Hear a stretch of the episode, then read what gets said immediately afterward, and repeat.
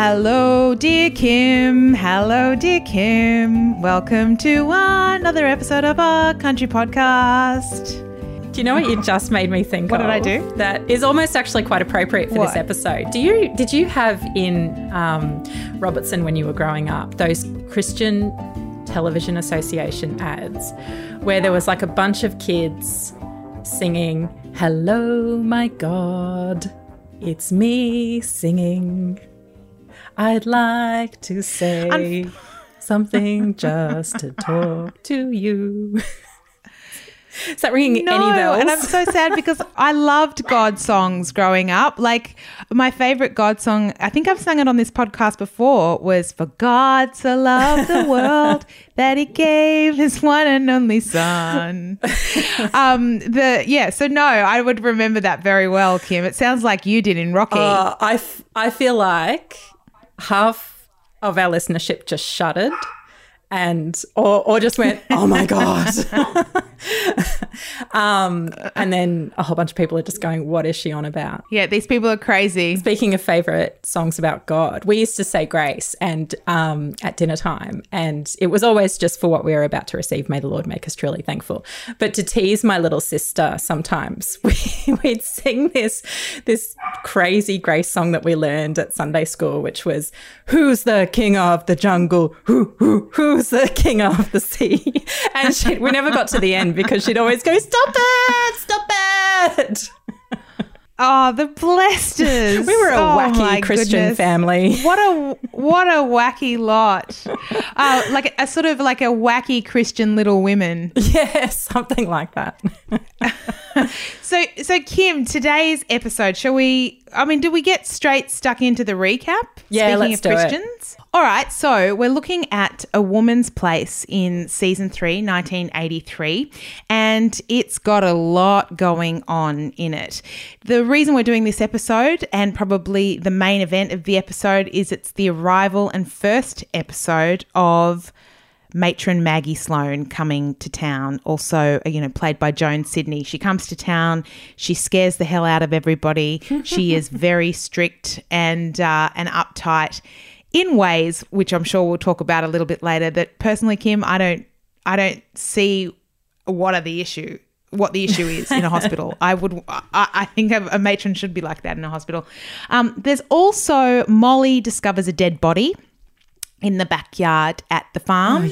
And it turns out that the dead body in the farm is actually a woman who was in a deep trance and she has been delivered to the people of Wandin Valley to tell the truth about everything. To truth serum all of them in her mad, crazy Shakespearean way. Uh, we've also got the the guest stars for the episode are also a father and daughter. Uh, the father, his name is Pite Koenig, and his daughter is Deborah, or as known in Australian vernacular, Debbie. And henceforth, she shall always be known as Susan from Neighbours. Yeah, she's yeah played by Jackie Woodburne, Susan from Neighbours.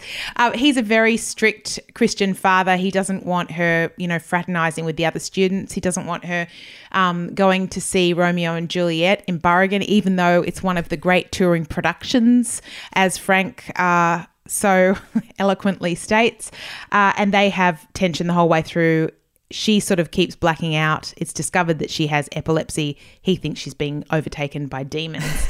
uh, the joke storyline for this episode is that Esme and Cookie are engaged, and Esme, poor old Esme, she just wants a token of that affection. She wants a ring or something, and Cookie gives her underwear. So that's that's a woman's place. Kim, where do we start with these episodes? Oh, where do we start? Let's start with the evolution of both Esme Watson and Maggie Sloan. We've talked a lot about Esme mm. Watson's evolution over the years, but these, going back to these early episodes for those characters, it's just makes you so sad when you know what they become. You know what wonderful hearts of the show these two women become. Yeah. It's interesting, uh, you know, these are really interesting two interesting episodes to look at at how middle-aged women are interpreted by the writer's quill on a country a country practice. You know, it's interesting, Kim, it just occurs to me now. We've spent the last six or seven weeks watching and Just Like That, which is the the follow on to Sex in the City. You have. I've just been following the hate watching reviews and recaps. I've been doing lots of hate watching, yeah. And and the women in that are also the same age as Esme and Mm. and Matron Sloan. In fact, Matron Sloan is quite a bit younger than them. Mm-hmm. But we've got three interesting middle aged women in this, strong middle aged women. So we've got um, the mad lady who comes to town as the uh, you know the truth teller. She's so loud. She's she's kind of obnoxious in parts, but you know she's a mad woman. She's dressed. What does what does Frank say in one bit? No no decent woman would dress like this or something like that. And we're meant to. I, th- I think we're actually meant to agree with him. I think we're not meant to roll our eyes at him in that moment. And then we've got Esme who just wants love and affection from Cookie being completely made the joke of mm. as well. I don't know. Like, it's interesting, Kim, because the the episode, the episode one, is written by Sheila Sibley, who at that stage herself would have been a middle aged woman. yeah. Sorry, I'm not answering. I'm, we're not talking about the specific um, growing of those characters. I'm sorry. No, no, I've no, just that's okay. I think it's an interesting time because I do you remember that the 90s, you might not remember this because I think you've always been um, a staunch feminist. No, I haven't. No, I ha- I absolutely haven't been. No, Okay. I wasn't until I was about 19 or 20. I think this is a time when um, I don't know, maybe maybe when somewhere in between the the revolutionary time of the 70s when the um, uh, Royal Commission on Human Relationships was being held, lots of um, laws were changing, and women and freedoms were opening up for women. And that weird period in the 90s when feminism was something to be uh, disdained. And uh, I remember saying once at uni, this is so embarrassing to say now, but saying, I mean, I'm not a feminist, but blah, blah, blah, and then saying something very feminist. And my, my Yeah, lecturer, yeah. who would have been in the thick of it in the 70s, she said, I'm a feminist. and she was horrified by what I said. And I can completely see now why, because it's not a dirty word. But I think, I don't know about 1983, but I think it might have been a bit of a dirty word. And I don't know all of the, the eras of the various waves of feminism either. So hmm. Do you remember when you became a feminist or also because I can remember very clearly two things that happened to me three things actually three things that I would say made me into a feminist is in I would say of course I'm a feminist out loud all around the time I was 20 21 I think you, Melanie Tait, and you probably don't know this, were integral in that cementing in my mind what it actually meant to be Really? a feminist. Yeah, because we, and that was quite late. So I would have been late 20s, no, 30s, early 30s, because we met after my son was born, after Patrick was born. So I would have been in my 30s then. And of course, I was a feminist before that. And I just didn't quite have the language down and Yeah, or the or yeah. the analysis, I guess, of it. And you and I remember we drove to Sydney for Now Hear This. it was a story it was a Yeah, storytelling story- yeah, for that storytelling I show that you do. put on. And I just I can't remember the exact wording of it, but we were having a conversation, I think, about feminism. And I think in the conversation it was quite clear that I just didn't quite have it locked in as to as to what it was and what it meant. And you said something about a feminist just wants equality for everybody. It was something along those lines. It it was if you want human beings to be treated equally, then you're a feminist. And I was like, oh yeah, of course I'm a oh, feminist. yeah. Of Yeah, course I. I, I know what it would have been because Yeah. I, I had a line. I had a line. It would have been Yeah. if you want women to be equally economically, socially, and politically, then you're a feminist. That was what I. That's, that's what I used to say. If you think that that those three, that was my little thing at the time.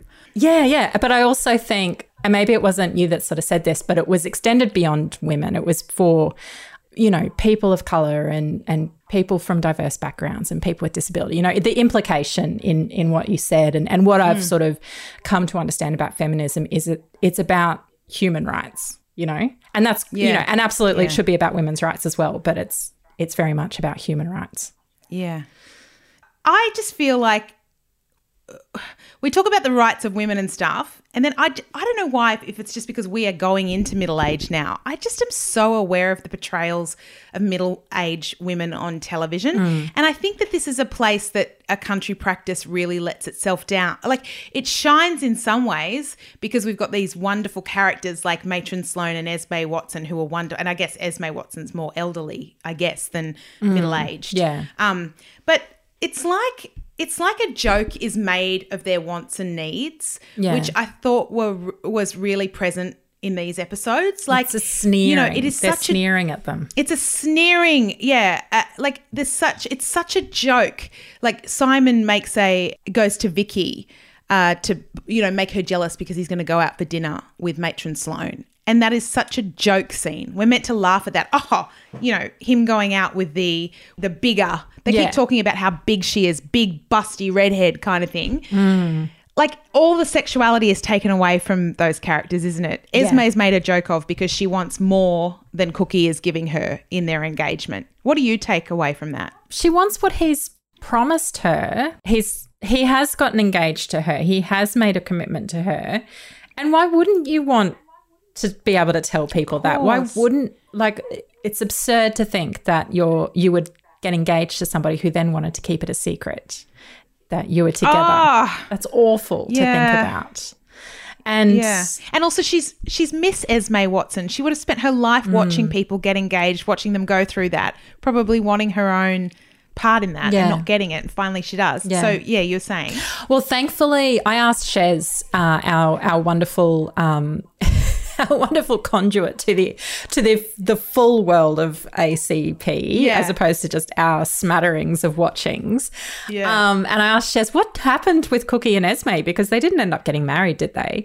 And in a few episodes' time, and regular lis- regular watchers of the show are probably screaming at me right now for for misinterpreting this, but basically, she realizes he's not serious, and she realizes she's she's better than that. And in a few episodes' time, she's going to kick him to the curb. Good. Good, because she is better than She him. is. And I think Kim, and we'll find out later in the series, but I'm pretty sure she ends the series with somebody who thinks she's the bee's knees. Really? Oh, I can't wait to see that. That's lovely. Yeah, because she is the bee's knees, isn't she? And so, Yeah. so is Matron Sloan. Like Simon should be so lucky Well, as to Yeah, absolutely. And it says, I think it says a lot that Matron Sloan is the character that ends up coming back for season 14, the season that shall not be named. And, um, and that she is the heart and soul of that one episode that I've watched Yeah. of that season. She is, she is really is the voice of reason and, and the heart of that episode. She's just the heart of the whole show, Yeah. as far as I'm concerned. I don't think it. I, I feel like the episodes we've watched where she's not in it, you know, when she had left, hmm. what's the point? It's interesting though how these like these early depictions of the characters are what have stuck in the Australian psyche though because how often do you hear someone talking about someone being a nosy Esme Watson? And that's what you know that became a part of the vernacular. If you look on um, you know Facebook nostalgia groups I've looked I've seen many a thread about someone being an Esme Watson um, and what that means. And also I was in a hospital uh, a few months ago, and um, the the matron of that hospital, like you know the nursing stuff, and it was a it was a crappy time, but they were also not uh, handling things the best, and not it was a it, you know anyway I won't go into it too much, but somebody commented, oh gosh, it's like matron Sloan from a country practice, and I, I I bit my tongue for obvious reasons, but I just felt like saying no Yeah. no no no no matron Sloan's wonderful, she's so caring, Yeah. she has so much love for people. Um, Yeah. can I just talk about um, crappy treatment by nursing staff for a moment? And I'm obviously, obviously not trying to have a dig at nurses. This is not a generalized dig. This is just like amusing that horrified me a little bit. In the earlier, early on in the first episode, um, they had that patient Albert, who one of the few Yeah. Aboriginal people in the show, and all he wanted to do was get up and go for a wee. and Brendan and uh, was it Sue were just kind of going, No, we've just got everything straight. You've just been to the toilet. Everything's neat and tidy for the new. We want the new matron Yeah. to see everything looking beautiful, and you'll upset the symmetry. Poor guy. He's probably got bladder They issues. They were outrageous. Yeah, outrageous with that. Also, to, speaking of my favorite nurse, of course, we hear from my favorite nurse that they call her Maggot Sloan. You know how at the beginning, the, the word has come back from Judy Yes. Loveday, who's worked with Maggot Sloan before, that she's Maggot Sloan. And God forbid, Kim, that you should want files put away properly Yeah. or the, the nursing station clean or a lack of pollen in the air with flowers. like they're all, everything actually makes sense with her, don't you think? yeah. She is a bit. She. I mean, I don't. I would find her really, really hard because she does seem to sort of have different treatment for the nurses that she does for the doctors at first. Ooh, but yeah, that all not nice. develops. Yeah, that that all all, away. changes That goes develops. away. Yeah. Yeah. Epilepsy seemed like it was a much bigger deal in the 80s and 90s. But I don't know, like, is I wonder if that's because it's just me- better medicated now, or I have an uncle who's got it mm. and had a had a crush on a boy who had it. So I wonder whether that's why it was it was. And I had it. I should. They're both still alive. They both still have it. They both live with Yeah. it. You know. Um, Yeah. I, I like. Is it? Yeah. What's what do you think the deal is there, Kim? I definitely think it fell into that category of misunderstood common illnesses. In that, like diabetes and like autism and some of the other illnesses that we've covered on this show, uh, it was misunderstood to the point that there were explainer articles about it. And I remember a whole episode of Degrassi High, which was my other, uh, you know, sort of Oh yeah. uh, reference point for social issues of the world. That was my big reference point. Yeah, was was. Degrassi Junior High and Degrassi High, and there was an episode where I think it was Caitlin had an epileptic fit, and it was depicted in very much the same way. Where first there was a scene where she's just staring off into space and not not um. And the same thing happens with Susan from Neighbours in this episode where the father's lecturing her about the Bible and she's just staring off into space and not doesn't actually have any memory of what he said. And then a few scenes later she's on the ground having a seizure.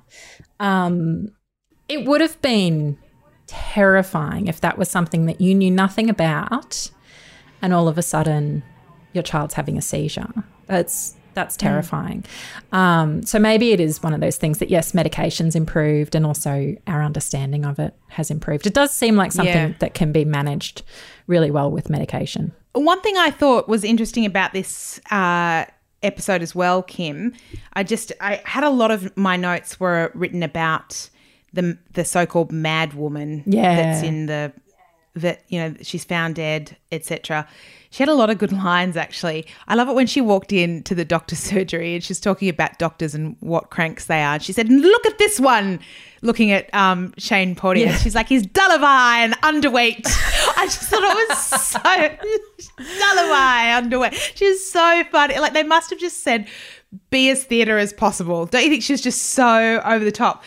I think that everybody really enjoyed having her on set because there's a scene right at the end when she just takes over um, Shirley's council meeting, and it's so. In, and I would encourage anybody who's a fan of a country practice just to watch this few few seconds. Is how Terence slash Shane Porteous is absolutely wetting himself laughing at her when she's like like it's it can't he can't be acting because it's so genuine like he looks like he's about Yeah. to burst with and I actually think Dr. Terence would would be the opposite of that he'd be like oh he'd be a bit outraged about what was going on at Shirley's not outraged but a bit sort of oh you know whereas he's just Yeah. wetting himself and it's so enjoyable to watch oh, That's Kim, hilarious. just one other thing about that character. Yeah. I feel like she was probably based and modelled on Bea Miles, who was a great Sydney eccentric. Have you ever heard about her? Oh, no, I've never heard of her.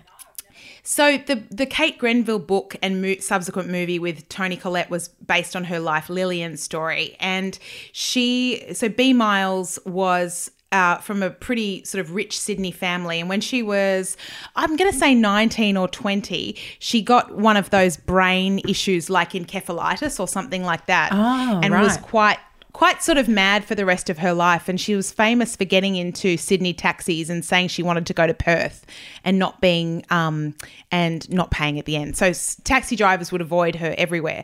But she was always quoting Shakespeare and she would get paid by pay, Shake, you know what I mean? That sort of thing. She would, she was get, she would get her money by being, by quoting Shakespeare, but she had an encyclopedic knowledge of all things Shakespeare and wore a tennis outfit the whole time. So I wondered Really? whether that character was based on yeah, Bea Miles because there's a bit of a tennis. Um, she's got sort of like a white waistcoat on that's got tennis vibes. Anyway, I Yeah. thought that maybe she was based on her. Yeah. No, that makes a lot of sense. Um, my my reading of that character is that she there was something in her for both both the feminists and the non-feminists. Like depending on your worldview, you could either love her or love to hate her. Yeah, like think that she is so amazing living this free, wonderful life, but on the flip side, she was disrupting everybody and being like mad. So Yeah, yeah, yeah, she was a complicated kind of character, but very enjoyable. the The screen was it was certainly exciting when she was around. Didn't know what she was going to do. Do you think if you had watched that episode when you were maybe six or seven, when that dead body sat bolt upright behind them, it was so well done. Would you have been terrified? Do you think you would have had nightmares from that? Of course. I was terrified anyway. I'm 41 watching it. I thought, what's going on here? I had actually watched these episodes ages ago, I realized when Really? I finished watching. Yeah, because it was all for, either I'd watched them as a kid or they'd Hmm. been on in the background here, but they were very familiar, you know? Yeah. So Kim, Yeah. shall we shall we move on soon and and find out what our social issue of the day is? Yeah, definitely.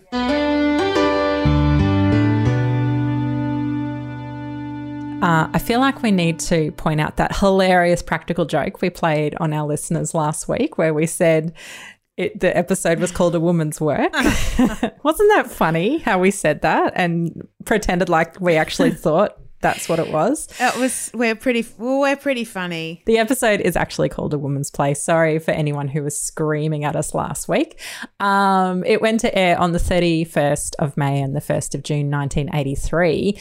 And guess what? Massive case was in the newspapers. It was uh, starting in the High Court that Tuesday, was the Franklin Dam case, Tasmania against the Commonwealth Government.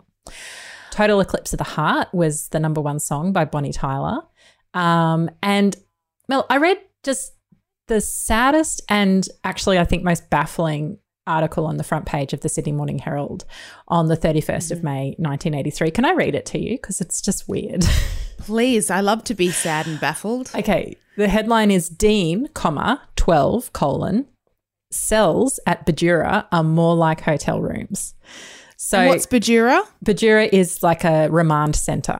For 12 year old Dean Crasser of Cabramatta in Sydney, the Bidura Remand Centre at Glebe is almost a home away from home. It kind of reads like a real estate listing or like an Airbnb listing. Earlier this month, Dean spent three weeks at the centre waiting for a charge of breaking and entering against him to be heard. The charge was dismissed and he is now home again. Thank goodness, because he's 12. Uh, while on remand, he decided to defend the centre and wrote letters in praise of it to Sydney newspapers. The Herald published the letter yesterday. While I was there, I read a story in the local paper that just wasn't true. They said Bidura had cells with bars, he said yesterday as he relaxed at home after school. To tell you the truth, the cells are more like hotel rooms. The centre had a gym, a pool room, and a swimming pool. The food was excellent, and the young people on remand all got on well with the youth workers and staff. This actually sounds like a really great progressive remand centre. Yeah, doesn't it? like if you're going to be putting kids. Yeah, if you have to put kids in prison, then yeah, it sounds like a good maybe one. let's think about making it rehabilitative instead Mm. of entirely punitive. go 1983. Yeah. Some kids of the age of about 15 and 16 wanted to escape just so they could be free and smoke. You get seven cigarettes a day given to you at Bidura, but that didn't seem enough for some of them. The kids leave because they say they are bored, but they eventually come back because they say it's boring um, on the outside too. It's actually really insightful, that line. Um, Dean said he believed the conditions in Bidura were better than in the homes of many of the young people on remand. The inmates could apply for leave to go home on weekends and could apply for up to four days' leave. The staff also took them on outings to the beach and even a pinball parlour. On the day I came back from four days' leave, they took us to the zoo. Dean said that although it was easy to escape from Bidura, most came back because they realised it was the best place for them. At Yasmar, a centre in Haberfield, Haberfield, kids can escape too by going over the wall, but they don't come back until they're caught by the police. Do you think that we're meant to be outraged at how good just- it sounds, Kim? I was just so baffled by that whole article. I yeah, I I reckon it's one of those maybe it is sort of read it how you want to, but I'm sure people would have been outraged at the idea of of a Of naughty kids prison getting. seeming like a hotel and, you know, kids going on trips to the zoo. How Sounds bloody great. I wish they'd have one for 41 year olds, giving us, like, taking us on trips to the zoo with seven ciggies a day and a swimming pool. Uh, all right, so Uh, you maybe you thought I wanted to talk about epilepsy, but actually, Yeah. I just went into a deep, deep rabbit hole around the Dutch Reformed Church. The Dutch The Reformed Dutch Church? Reformed Church. This is How the did you even pick up that he was in that So- church, Kim? When uh, Pite, when Mr. Koenig was taking Susan from Neighbours to the um, doctor, um, he was going through the details and he said, religion, Dutch Reformed Church, which is his bad accent. I'm sorry. Not a Dutch. It's not your attempt No. to culturally appropriate the Dutch culture. I promise you it's not. Um, that was just a really bad. I mean, it was bad, wasn't it? Was it a bad accent? Well, I thought he was, you know, posh Australian for the first five Did you? minutes. I wondered Yeah. if he was South African, and you'll see why in a moment. But I'm pretty sure he was meant to be Ah, so Dutch with tell a name like. Pike Koenig. Koenig, I'm sure he was Dutch. Um, so the Reformed churches are a, Protest- a group of Protestant denominations connected by uh, a common Calvinist system. So they came out of the um, the Reformation of the fifteen hundred six. I can't quite remember when that was. I wasn't there.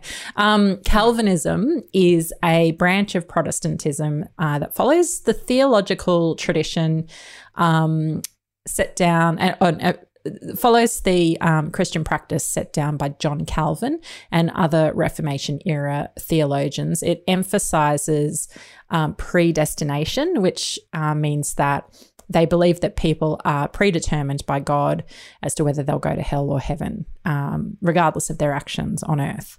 So they're basically, when they're born, God's already decided if they're going to hell or heaven. So why would you bother? So what's you the point of anything? I don't know. I mean, it's And how do you almost find out? Like, who tells you whether you're a hell or a heaven person? I don't know. Like, if they say you're a hell person, you just go and have a great time, wouldn't you? yeah, I don't know. It's uh, it's interesting. So, do you think that they specifically used the Dutch Reform Church? I I don't know because yeah. So this is an interesting time to use the Dutch Reformed Church as well in this storyline. So um, just to sort of get a sense, at this point in the 1980s. The Netherlands itself has actually become quite secular. Um, it used to be the Dutch Reformed Church used to be like 55% of the population, and then Catholics were around 35 or 40%. And then um, you know, secularization sort of came in and um, the like today, these days, so not 1983, it's maybe like 20 to 15% of the population. There's a Bible Belt in the Netherlands, which runs through the middle of the country um, from southwest to northeast. And that's kind of a more conservative, I guess, kind of maybe you could sort of compare it to uh, like Utah, sort of those Mormon kind of very conservative lifestyles in in the US.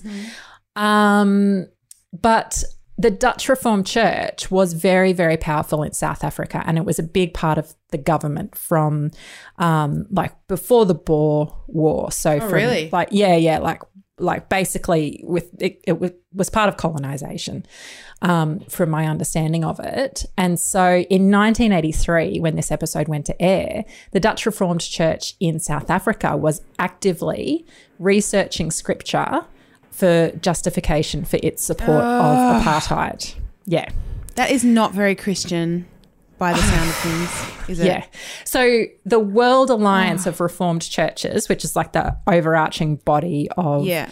Reformed denominations, were against uh, apartheid and they had declared it to be a sin, but they actually in 1982 booted out the South African Dutch Reformed Church because they were in favor. And it, and basically if you read into it, apartheid sort of stems from the the the influence of the Dutch Reformed Church on the state. Like it was a very sort of it was like a a committee, like a censorship committee that sort of de- determined what was not to be done. You know, what sinful behaviors would be made illegal um, over the years. So I just find it really, really interesting that in 1983, and when I tried to look for information about the Dutch Reformed Church in the newspapers of the time, every article that I found, and there were a few, was about apartheid, was about this. Um, this these events in 1982 of them being kicked out of the World Conference, um, the the fact that they were actually actively looking for it's like they'd commissioned research for someone to you know search through the scriptures to find justification of their support of apartheid because they were very anti mixed marriages and and mixed race children because they wanted to protect the colonial white race they turned against apartheid um, in 1986. They um, sort of changed their stance on it, and eventually they were accepted back into the World Alliance. These days, uh, so uh, in 2004, they um, formed with uh, in the Netherlands. They formed with like an evangelical Lutheran church, and so they're sort of, I guess. If they were doing this storyline today, they would be um, uh, maybe they would make those characters Pentecostal, like a, a particularly a- an especially fundamentalist arm of a Pentecostal church, like like Hillsong, and then a little bit more, maybe Yeah, yeah. I don't know. But it was an interesting choice because I don't know how big evangelism or Pentecostalism was in Australia in the 1980s compared to how it is now. But the thing, the thing that really stood out for me, Mel, particularly this week, is I don't know how you can look at that history of this church in South Africa, knowing full well that they are completely on the wrong side of history there, like that, and people knew it at the time, and how you can't compare that to this moment in time that we're in, where um, in February 2022 there is this religious discrimination bill about to be passed, which basically allows for um, people to use their religious faith as a reason to discriminate against gay and trans and um, LGBTQI people. And And not just people, young people. kids it's it gives People- them yeah. it's it's to protect them when they want to boot kids out of school and that how how can we not be saying you you are on the wrong side of history Mm. with this. You know it's just yeah. I just read this really upsetting uh, you know one of many upsetting Mm. threads on twitter that i've read this week. And it's just a guy sort of saying i'm old i'm queer. To any non queer, non trans people, I just want you to understand this is just one of many weeks that my existence has been debated in the parliament. And then it just goes on to list all of the other times that his existence, that his life, you know, his ability to hold hands with his boyfriend in the street or um, his ability to have consensual sex. You know, all of these things have actually been the subject of debate in the national parliament and how traumatizing and upsetting that is. And so I, d- I know it's a rant, but No, Uh, please it's- rant. the wrong side of history. Yeah, and it's infuriating that people like that man and like uh, listening to RN Breakfast this morning, there was uh, a trans person talking about, you know, basically justifying and describing their life and having to do it for the gazillionth time. Yeah. Just since this government has been in power, because let's not forget the same sex marriage debate of a few years ago as well. Yeah. I don't know what this government has got against LGBTIQ people. You would think that they wouldn't care, you know, like that they'd had that they had other things to worry about. Not so. It It's is just just to appease an extremely small. small Minority. exactly, and, and they think everybody else that we won't care. Well, here's the thing, Mel. I think if the vast majority of people did feel more, strongly about yeah. this, strongly enough, this is a controversial thing to say, but if people felt strongly enough to pull their kids out of Christian schools that were fighting for the right to expel trans, Trans kids, kid. Yeah. and I'm not trying to put all Christian schools into one bucket, but there is a big number of people who send their kids to um, religious schools not because they particularly have uh, religious views, not because they're part of the local congregation. You know, if if there were rules that um, children of divorce would, would be booted out of that school, I don't know that many churches would want that to be part of their brand. But but these these sort of people that are fighting for the right to boot trans kids out of school don't mind that that's part of their brand and I think that's a reflection on us as a society. I don't understand to what end it is either, Kim. This is what I don't understand is how people, and particularly people who are Christian and follow the teachings of Jesus Christ, can't be accepting of I know. of others and I like and at the at the really sort of not extreme end, but at the simple end, why give a shit I what know. somebody does in their personal time or in terms of their gender or it's no one's business but the, the person who's living it. Yeah. It- yeah, absolutely. And that's the thing about I have no problem with faith and Christianity and any yeah. religion and not just Christianity because it's a very personal thing. And I know Yeah. that it can bring people a lot of joy and a lot of comfort. Mm. And I've seen that with my own uh, upbringing. And I have absolute respect for anyone following their beliefs, but don't impose it on anyone else and don't try to create laws that allow you to discriminate when there are laws already to protect Yeah. people people's rights to practice religion. Those laws and there are uh, exist. like and there are also a great many Christians and people of other faiths that that don't impose their faith on other people, you know, that just live their own yeah. I mean really the vast I would say the yeah, vast the vast majority. majority, yeah. Yeah, Yeah, absolutely. certainly, and it's yeah. just this vocal minority. It's like all of these stupid culture wars, I am certain are being fought by a vocal minority. Oh, well, there's the Dutch the Dutch That's the Reformed Dutch Church Reformed of 1983. Kim, thank you so much.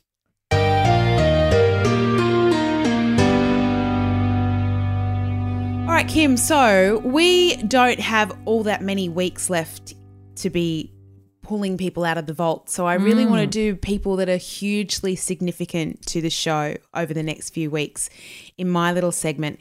And one person, Kim, that we would have loved, absolutely loved to have been able to chat with, of course, was Joan Sydney, matron Maggie Sloan. And we just haven't had much luck being able to find her or or or being able to chat with her. Mm. So I thought tonight we would do a bit of a, a deep dive into her life. But the thing is, I think she might have been fairly private, Kim. Really? Yeah, there's not there's not a whole heap about her around. The greatest source for Joan Sydney um, information was actually on a country practice articles page, Aaron Ah. Miller's page. So thank you, Aaron, because otherwise, Joan Sydney is actually a very, very difficult name to search in the. Oh, I uh, bet. yeah, because we've got Joan and we've got Sydney. So Yeah. I, I was getting lots of things about Joan of Arc, lots of things about Sydney. It was it was very very difficult.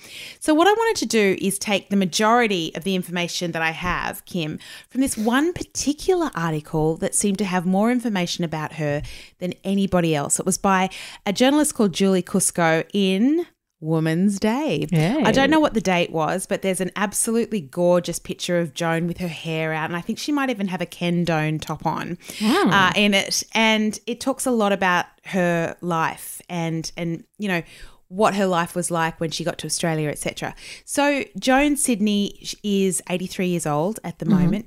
She came to she came to Australia in the 1960s with her husband and her three little kids. She was already an actress in the UK, but she came over to Perth, like Colleen Clifford and uh, a whole heap of UK expats, she went to Perth. And as we've learnt previously, Perth had a really thriving theatre scene. The thing is, though, and I want to pick up from the article now. Um, oh, by the way, so uh, Joan joined the show in her mid 40s. By the time this article is being written, she's only 47 and she's an institution in the show Amazing. already. Yeah. Um, so she she came to Perth from Britain, from a small town outside of Birmingham. Now, when she got to Australia, her marriage broke up when her eldest son was only nine.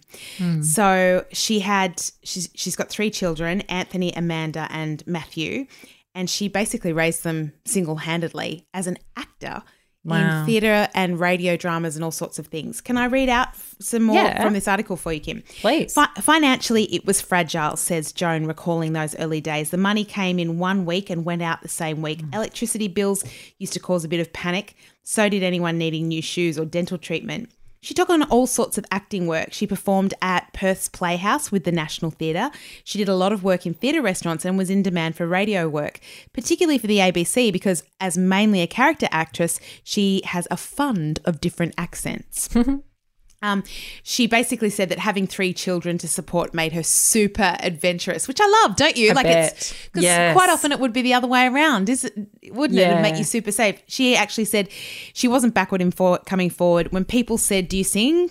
She'd say, "Yes." Do you dance? Yes, and then she'd just. You know, work it out if she couldn't. um, she started Fake it till you make it. I love it. yeah, yeah. She started script writing for the ABC, and at the time of this of writing uh, of this, she was still um, adapting scripts in her spare time for Wow. children's stories for radio, which is interesting, isn't it? Yeah, Um, I'd love so- to know Yeah, so sh- she what some said, of them were. "Oh, yeah, me too. I, it'd be it'd be great to sort of dig into the ABC archive and have a look at that." That'd be an, that's another podcast on its own, isn't it? The people and different things they've done in the ABC. Yeah. Um, because so much work just vanishes, as you and I both know, having made it in the tunnel, as we used to say. Yeah, in yeah. the tunnel. never to It's be gone. heard of again. Um, and so along this this time, she said, you know, because she was working so much, she couldn't really socialize. She couldn't beat the PTA. She couldn't make lunches. She couldn't organize the radio, uh, the library. She couldn't raise funds, etc. But she made sure her children knew that she was there, and um, she just sounds amazing. So as time went by, a turning point came for her in her early 40s when she came to Sydney to play, do a play uh, for the Nimrod Theatre, which I think is now Belvoir Street or Griffin. I can I always get it mixed up. Every year since, she would return to Sydney and do seasons for the Sydney Theatre Company or various theatre companies in Sydney. And it was while, she's pretty sure that it was while she was in a show called Steaming that she was noticed, probably by James Davern. Because remember, he said he used to go, he and his wife would go to the theatre. Did he tell us that? Anyway, so she was discovered. And she's pretty sure that it must have, she was in a uniform and Joan's pretty sure that they looked at her and was like, this woman would be an amazing matron. Nice. Um, she's loving at this stage. She said a country practice has completely changed her life by paying her a lot more money than she ever earned in theatre. For the first time in her life, this is so beautiful. For the first time in her life, she was able to buy a house after being matron Maggie Sloan. Um, she in Perth, they bought the house in partnership with her sister Maggie King, who's also an actress. Mm. And so she spent six months of the year in, I don't know how this works out when you're doing 98 episodes, but she spent six months of the year in Sydney, six months in Perth. She also interestingly said, despite Matron Sloan being good for her, Joan doesn't much like her TV alter ego. And I mm-hmm. reckon this must have changed over time when the Yeah. character became maybe more like her. I'm not sure. But she says she's not really my kind of person, but she's necessary, I guess. It's the nature of her work. She has to be an authoritarian. Nothing about her appeals to me at all. She's a high energy person. She's a good contrast to the others in the show who are all very busy being laid back and cool about everything. And just to what we were speaking about earlier on, she says women in their middle years and upward identify with Maggie strongly. They call out to me in the street. I think they like her because she's a fighter. She won't let anything be put over her, which is just lovely. Um, so, as we know, she was one of the. well, she's not an original cast. I always think of her as original cast. I know. Yeah. Yeah. Well, she's one of the institutions, definitely. Yeah, she was she was one of the um, only people, as we know, to come back to season fourteen.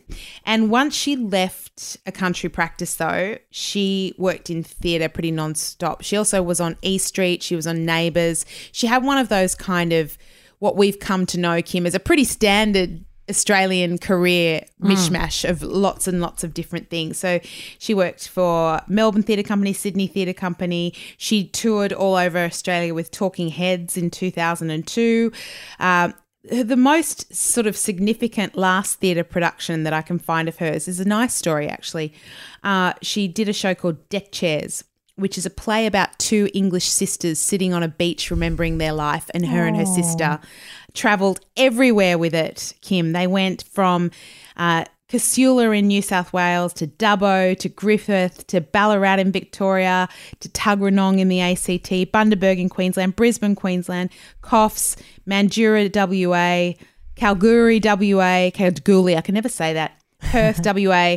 They basically did a huge tour together. Um, the last television that she did was Miss Phryne Fisher's Murder Mysteries in 2013. So we're going, you know, we're going back a while, and I'm sure I saw somewhere that she now lives in Victoria, but I, I just don't know if that's the case. Her sister Maggie King died on the 5th of March 2020, so just hmm. before COVID. Yeah. And her obituary says mother to Paul and Judy, sister to Joan, much loved friend and actor, has taken her final bow. Rest in peace. So as of 2020, which of course is two years ago, but it feels like half a second ago, that's kind of the last trace that I can find of Joan Sydney. But just the most extraordinary career again Yeah. and 'cause she could do everything. She could sing. She could, uh, well, I guess she could dance. She'd make herself dance. But Kim, uh, what I would really love is, because I'm not sure we've played this on the show. No. yet. Could we go out with Maggie, Ma- Maggie Sloan singing "I Am Woman"? Hear me roar.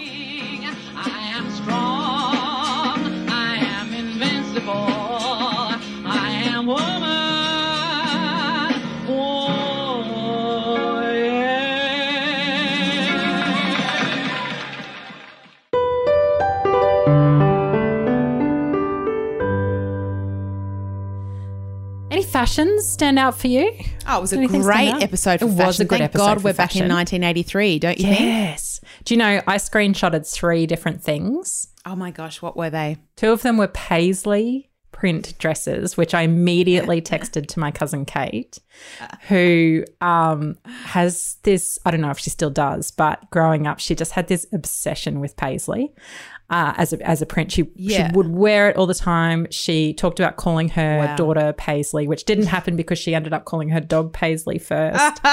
um, and she just loved it. And she used to write me letters, and she'd draw Paisley like a little sort of Paisley Oh my teardrop gosh. sort of shape on the letters. Wow, that's a real that's a big love for Paisley. oh yeah, I it, it made it, it immediately made me think of her, and um, so there was one that Shirley was wearing, and there was one that Susan from Neighbours was wearing. Susan from Neighbours. I love how you refuse to call her Debbie Koenig. No, she's Susan from Neighbours. Don't you think she was just? You could hear it in her voice. Yeah. I we in when I was in high school, I'm very familiar with Susan from Neighbours because when I was in high school, we put on a drama class production of an episode of Neighbours that we wrote, and I played Sarah, who was having an Oh. affair with Dr. Carl at the time. Can I tell you what might be rubbish, yeah, but it might be insider goss? I'd love to hear that. This It, I, you know, obviously, I don't know how to say this. I don't know. I don't know how to say this. I'm trying to find out things. I heard.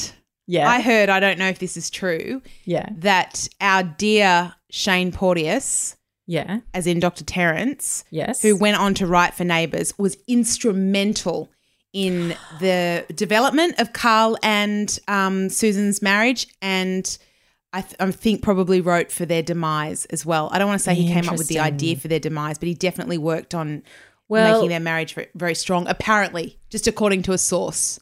I would argue that that whole storyline of uh, Carl cheating on Susan with Sarah and then ultimately Izzy and then fathering Izzy's child. This is like, yeah, this is kind of up to the, I didn't. I'm, where I, I don't know stopped about watching. Is, is, he Carla? What's he? Natalie Bassingthwaighte. Oh, Natalie. Oh my gosh, he had a baby. Yeah. What was? So he cheated on Susan, Susan, twice. yeah, yeah, and and that was like a whole big thing, and they broke up, and there was like he lived with Izzy. They might have even got married. I don't Wow. remember. At least he picked somebody who knew how to use lip liner. But anyway, keep going. Um, that was just that was neighbors for me. For that's the most memorable storyline I would say I can remember of neighbors because it was in Yeah. that sort of formative, particularly because we were doing that. I started watching it again when we did that drama uh, assignment, and then I remember watching it again with when I lived in a share house, and my friend and I started watching it, and it was around the 25th anniversary time when all the all the old characters started coming back and it was a bit fun and exciting. How do you feel about the end of Neighbours? Yeah, so it looks like Neighbours is going to be axed because they lost their UK funding. I mean, look, I have no particular opinion about it to be honest because personally I haven't watched it for years. But it's a, you know, it's a shame and we've talked on this show a few times, haven't we, about how it's like a breeding ground for um so many actors like Margot Robbie and um, I'm sure one of the Hemsworth brothers was on it. No, oh, I think Chris Hemsworth was on Home and Away. No, no, no. The other one was the- on was he? Neighbours. I'm pretty sure. I would have Yeah. thought they'd be too good looking for Neighbours. Well, I mean, seem to- Margot Robbie was on it.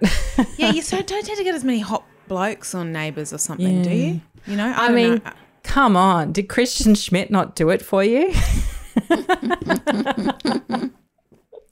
Do you know, I, I ended up getting to know Brett Blewitt, who I was Brett loved. Blewitt? Brett Blewitt was, um, remember um, Cheryl had two kids, um, Oh, Blondie yeah. and, and I think his name was even Brett on the show.